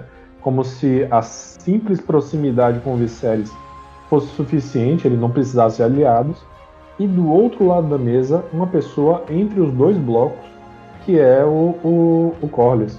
Quando Rainira vai tentar servir vinho para ele durante a discussão mais vinho, né, ele põe a mão em cima da taça, revelando que ele não quer ficar bêbado, não quer ficar desatento, né, com os reflexos, né, pensando devagar. Corlys parece se sentar na, na, no conselho como se ele tivesse que ter muita cautela com quem ele estava lidando. Eu usei a figura de linguagem na Valíria dizer que é para Corlys o assento dele no conselho é tão perigoso quanto o trono de ferro cheio de farpas, entendeu? Não, é, é um excelente, excelente paralelo que você fez aí. A, a, da posição da posição do Otto, a, o isolamento dele, né, como a direita do, do, do Viserys e, e, a contraposição. E assim, eu achei admirável o, o Corlys tá presente tanto no Conselho 101 quanto agora quando a linha de sucessão fica frágil novamente e ele traz a, a, a, a Rhaenys de volta para para conversa. Porque virou até meme, né? É, a, a Rhaenys olhando as unhas. Eu, eu dei muita risada, eu, eu vi muito gif disso no, no Twitter, né? Hum. Tipo, ah, caguei pra isso aí. Não tô nem... Ela já meio que dá a impressão que ela superou. Ela, tipo assim, não, não concordei, mas tô, tô de boa agora, né? Eu tô, eu tô puta, mas tô de boa. E, e ele não. Ele parece a sobriedade em pessoa. O gesto você é perfeito. Ele, ele coloca a mão sobre a taça e fala: Não, eu preciso ter sobriedade, porque aqui coisas importantes estão sendo discutidas. Né? São dois atores que me surpreenderam muito, porque eu, eu não achava que eles iriam estar tá, é, bem para a tarefa. Era o Rise Fans, né? Porque eu conhecia ele através das comédias. Quando houve o casting, eu não entendi nada quando ele foi virou o Otto, né? Mas hoje eu estou completamente é, rendido à atuação do Rice. Somos dois. E o, o outro é o Steve Toussaint, que eu sempre achei que ele tinha uma pinta de intelectual muito grande. Achava que o, o ator anterior que tinha sido cotado era o Danny, Danny alguma coisa, agora eu não me lembro sobre o nome, que era um homem mais forte, assim, com a cara de mais de feroz, né? Mas no final eu acho que a caracterização, a atuação da pessoa tá tudo muito bom ali no Steve Toussaint. E esse personagem vai ser explorado porque, como você mesmo falou, existe um projeto do, do da Serpente do Mar, né? É, ele vai ser explorado. É, e o, e o Corlys Velaryon, ele para mim demonstrou ali muita força. Eu acho que houve uma certa, assim, erraram um pouco a mão porque ele devia ter peitado um pouco mais o Otto. É que o, momen o momento, o Otto é muito ardiloso, né? Ele escolhe o momento de maior fragilidade do Viserys e o Viserys abandona a conversa, mas ele já plantou a semente. Então ele já, ele, ele já falou o que ele queria, ele já criou a situação e ele diminuiu a margem para qualquer outro ali colocar qualquer coisa. E, e, e, parece, qualquer colocação que o Corlys colocasse ali, ia aparecer birrinha porque minha esposa não foi escolhida, entendeu? Exatamente, ele estava no momento ótimo. O Corlys ali era se comportando como um parasita, assim, ele sabia que ele ia tocar no, no na ferida.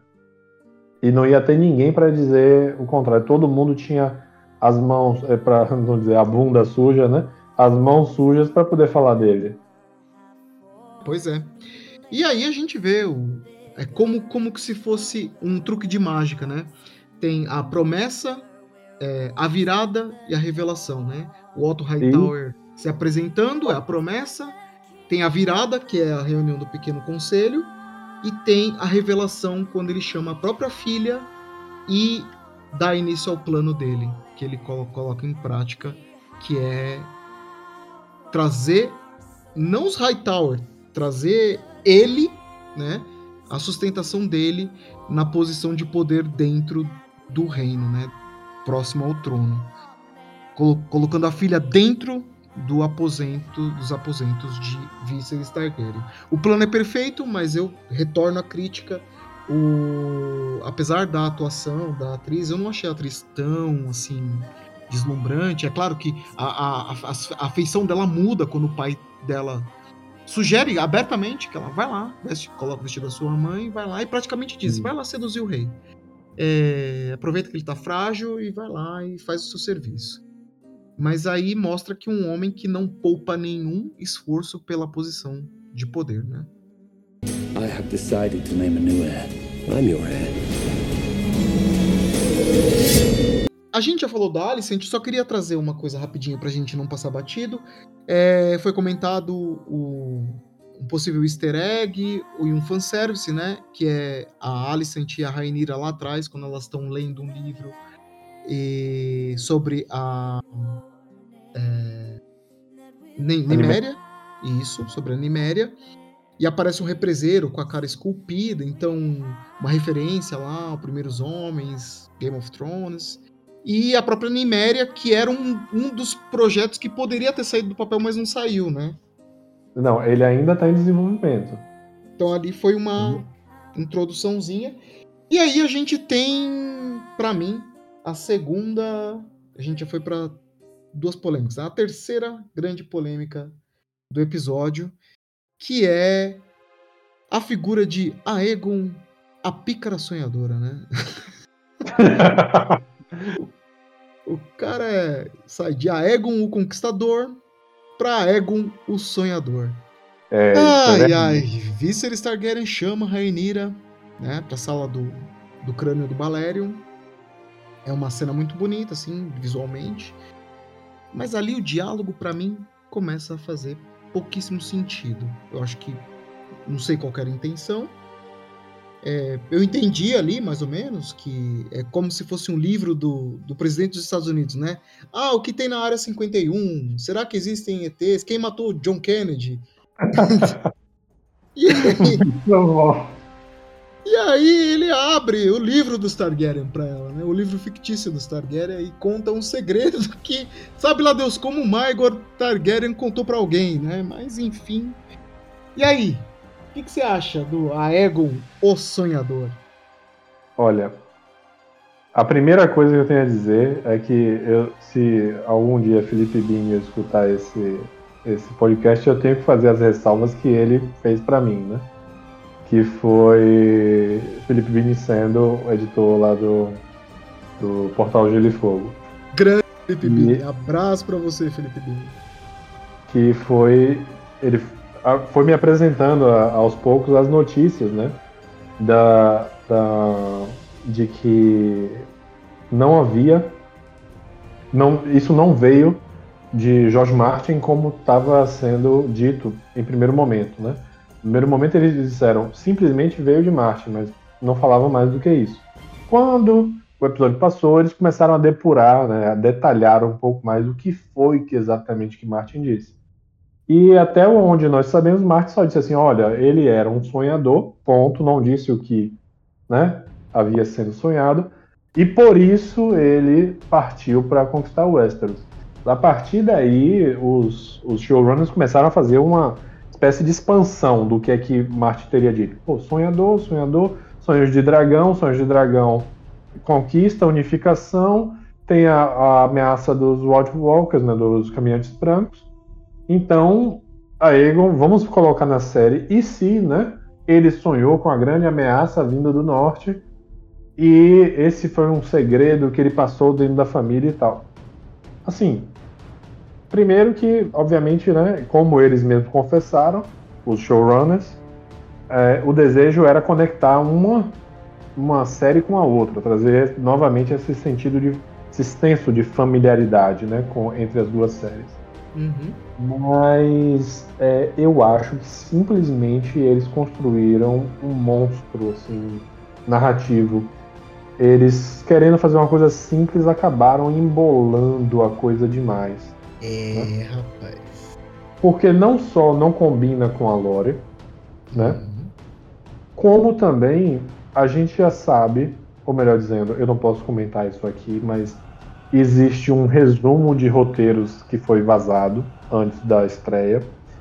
E a gente tinha ouvido falar, né, que algumas pessoas que tinham visto o primeiro episódio antes da gente ficavam dizendo, não, né, que tá errado, tem partes que tá errado.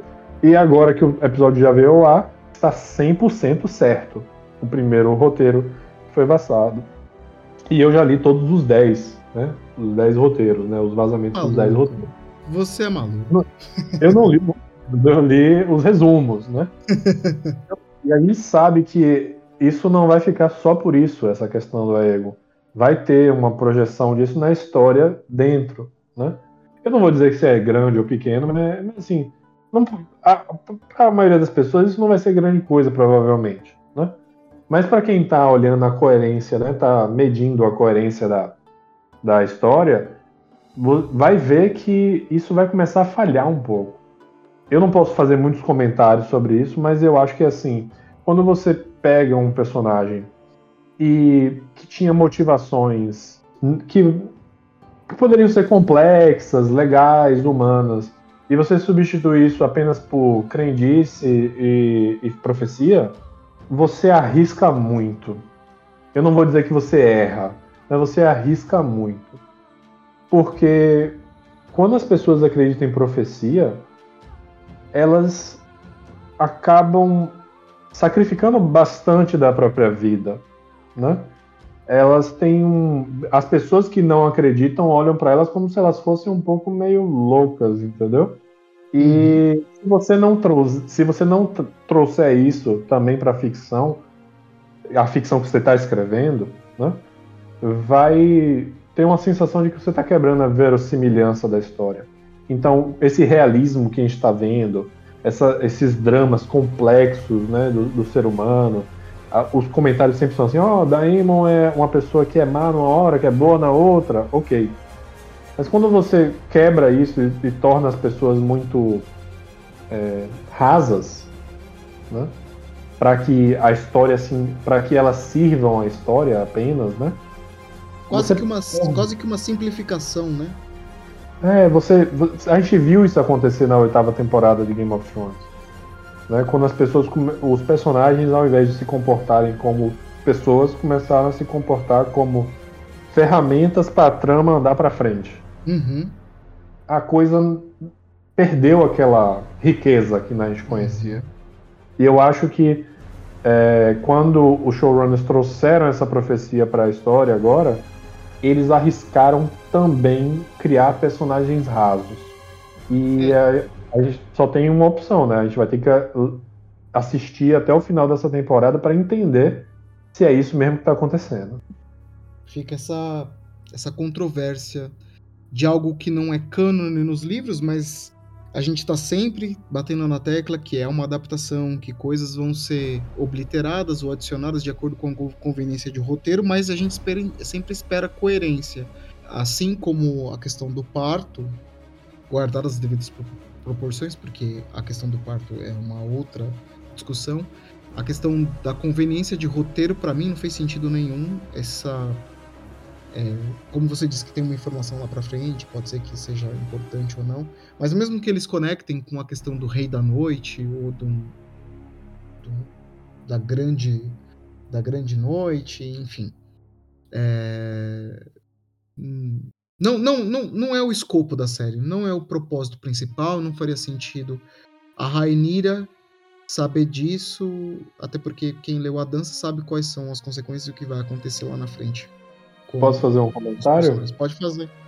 É assim, na bibliografia de Martin, um tema que é razoavelmente recorrente é o tema da profecia.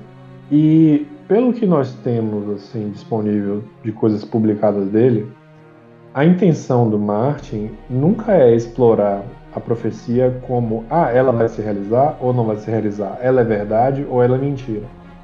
É, existe um outro livro né, chamado Sonho Febril, que também fala sobre profecias, e nós vemos essa, esse mesmo tratamento que acontece em Sonho Febril começar a ocorrer no quarto e no quinto livro da saga dos Crônicas de Gelo e Fogo.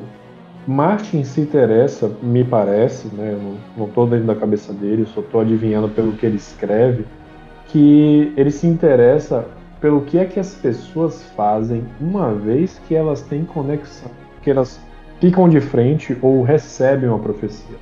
Não é não é do interesse dele dizer se a, a profecia está certa ou está errada. É como é que as pessoas se comportam uma vez que elas têm um, um, uma visão do que é o futuro. O que, que, que elas vão fazer se elas sabem o que vai acontecer? E é exatamente isso que que vai acontecer, né? Eu posso dar esse spoiler bem geral, assim. é exatamente isso que vai acontecer na, na House of the Dragon. Agora nós temos personagens que sabem, né, de, dessa informação. Como é que essas pessoas vão se comportar agora que elas sabem que isso existe? E se isso vai fazer diferença? Como é que isso vai influenciar a vida delas? Uhum. Né? E é, é esse o exercício que a gente vai ter que ver se vai ser um exercício que vai dar certo e vai construir personagens mais profundos, né? Eu não apostaria nisso. Mas, ou, né? Se isso vai fazer com que a história fique pequena, com que o. Isso foi um comentário de uma pessoa no Reddit, né? E essa questão da profecia torna o mundo muito pequeno. Isso faz com que é, a família Targaryen centralize basicamente todos os temas. Uhum. Dizer que eles até sabiam do, do, da ameaça que vinha do norte, aí assim, o que que, eles, o que que essa família não sabe? Né? Eles realmente estão sendo colocados assim, muito centralizados, né? Isso não é, não é uma coisa que, eu não sei, né, a sua Cara, opinião. Eu, eu já viajei tanto para um lugar tão ruim na minha cabeça agora que já me veio na cabeça o Aegon através do tempo e espaço das árvores é, é, é coração é, se conectando com o Bran. Nossa, já me veio. Puta merda, cara. Então, você vê assim, a, fica aparecendo aquelas histórias de super-herói que os grandes conflitos da humanidade são resolvidos por cinco pessoas, né? É. Então, e não é o que a gente sentia. Quando a gente estava lendo as crônicas, parecia que o mundo tinha centenas de milhares de pessoas influenciando os eventos e ninguém estava sob o real controle da, da coisa do começo ao fim. Mas aí a gente tem que esperar sempre de forma positiva, vamos ser positivos, esperar que, que algo bom saia daí. I have decided to name a new heir. I'm your heir. Eu gostei do Lord Stark, cara. Colocaram um, um cara com cara de Stark, né? Aquele, aquele velho oh. sisudo com a cara amarrada. Eu. Como que é o nome? Eu ouvi comentários de gente dizendo o contrário, dizendo assim, nossa, esse cara tem cara de Targaryen, né? Só por causa do cabelo branco? Não, eu achei que ele tinha cara de Stark, cara. Ele tava até com aquele gibão característico dos Stark, com as tiras de couro trançadas no peito, igual que o Eddard usava, que o Jon Snow usava, que a Arya usou. Eu, eu achei. Pra mim, o interessante é isso. Se, se a pessoa foge um pouco até do estereótipo, né? Porque você vê um homem com cabelo liso, razoavelmente é, arrumado, cabelo curto, cortado. E não é a ideia, né? As pessoas estavam esperando, eu acho que um, um nortenho com barbão, né? Com cabelo bagunçado, né? Como se fosse uma, um estereótipo. A, ga a galera queria o quê? Um John Amber? É, eu acho que o pessoal tava procurando um Amber. E, e no final, aquela apresentação é tão, tão possível quanto qualquer outra, né? Sim. E assim, o irmão do Otto, né? Que é mais novo que ele, a impressão que dá. E aí é, é só uma crítica de casting. Eu acho que eles podiam ter colocado um ator mais velho para ser o Lorde de da casa Hightower, né? E aí a, a coroação não, né? A designação de Rhaenyra Targaryen como herdeira de Viserys Targaryen na sucessão pelo Trono de Ferro. A imagem, que para mim é a cena mais bonita da série, do Daemon com Caraxes, é impressionante aquela cena. Impressionante. E. Por conta do, da animação, né? Por conta da animação, do olho do Caraxes, a conexão que eu senti falta, você você trouxe no último episódio que queria ver mais disso, que talvez eles abordassem da conexão do Cavaleiro de Dragão com o seu dragão. Mas. Ali há um, há um momento assim, né? Porque ele pede a Misária diz: me dê sua mão, e ele põe a mão de Misária sobre o Caraxes, e Caraxes parece é, ficar um pouco mais dócil. É quase é. como se houvesse assim.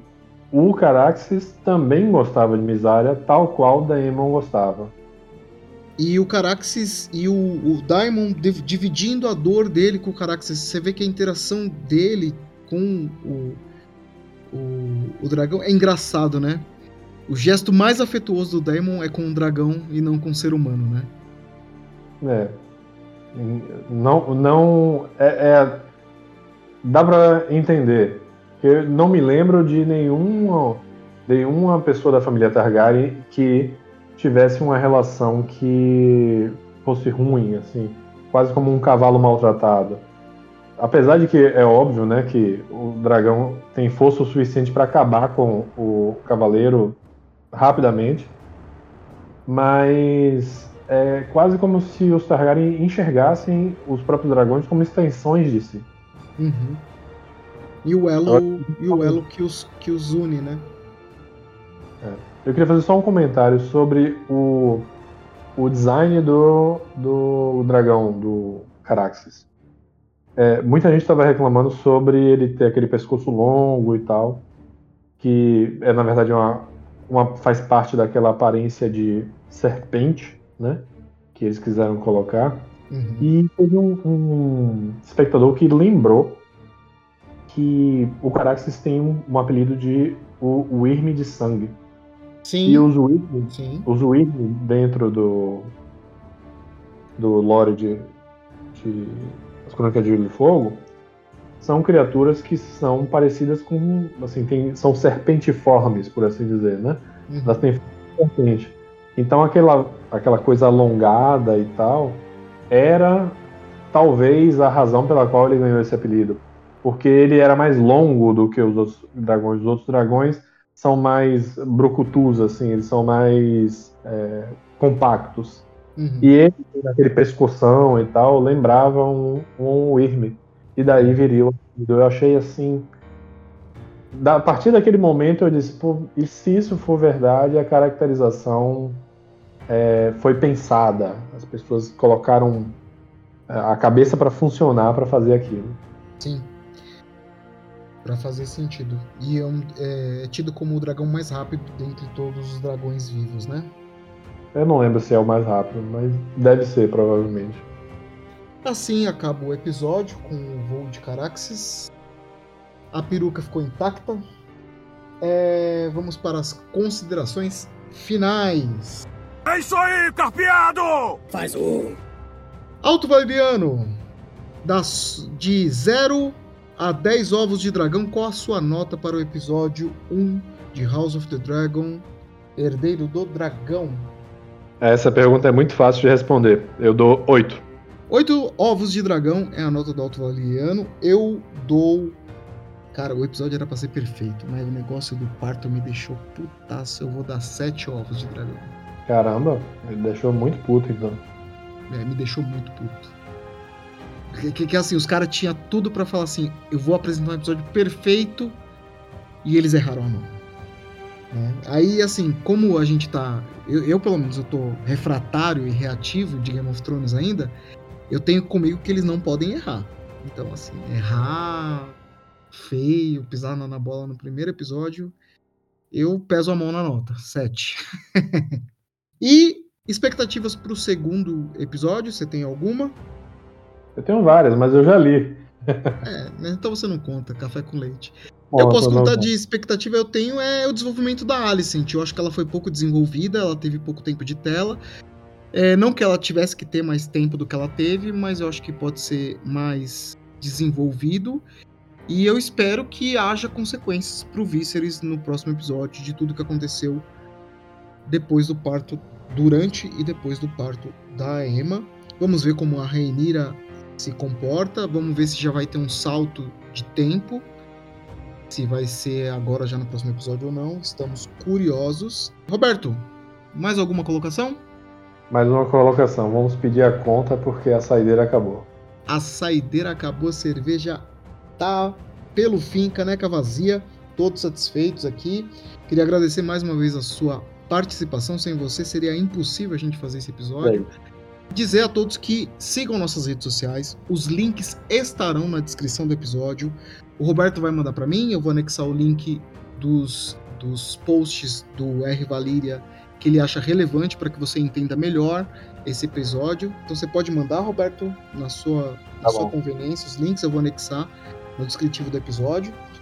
Sigam nossas redes sociais, siga no Twitter, arroba altovaleriano1, tá? segue lá, curte, Segue a página dele no, no, no Reddit. É, eles escrevem coisas muito legais. Você tem, pode discutir, interagir com o pessoal que escreve lá no Rivalíria. Mandem seus e-mails no bruxeiros.gmail.com e os links vão estar na descrição. Mais uma vez, muito obrigado. Fechou a taverna? Fechada. Abraço e até a próxima. Falou!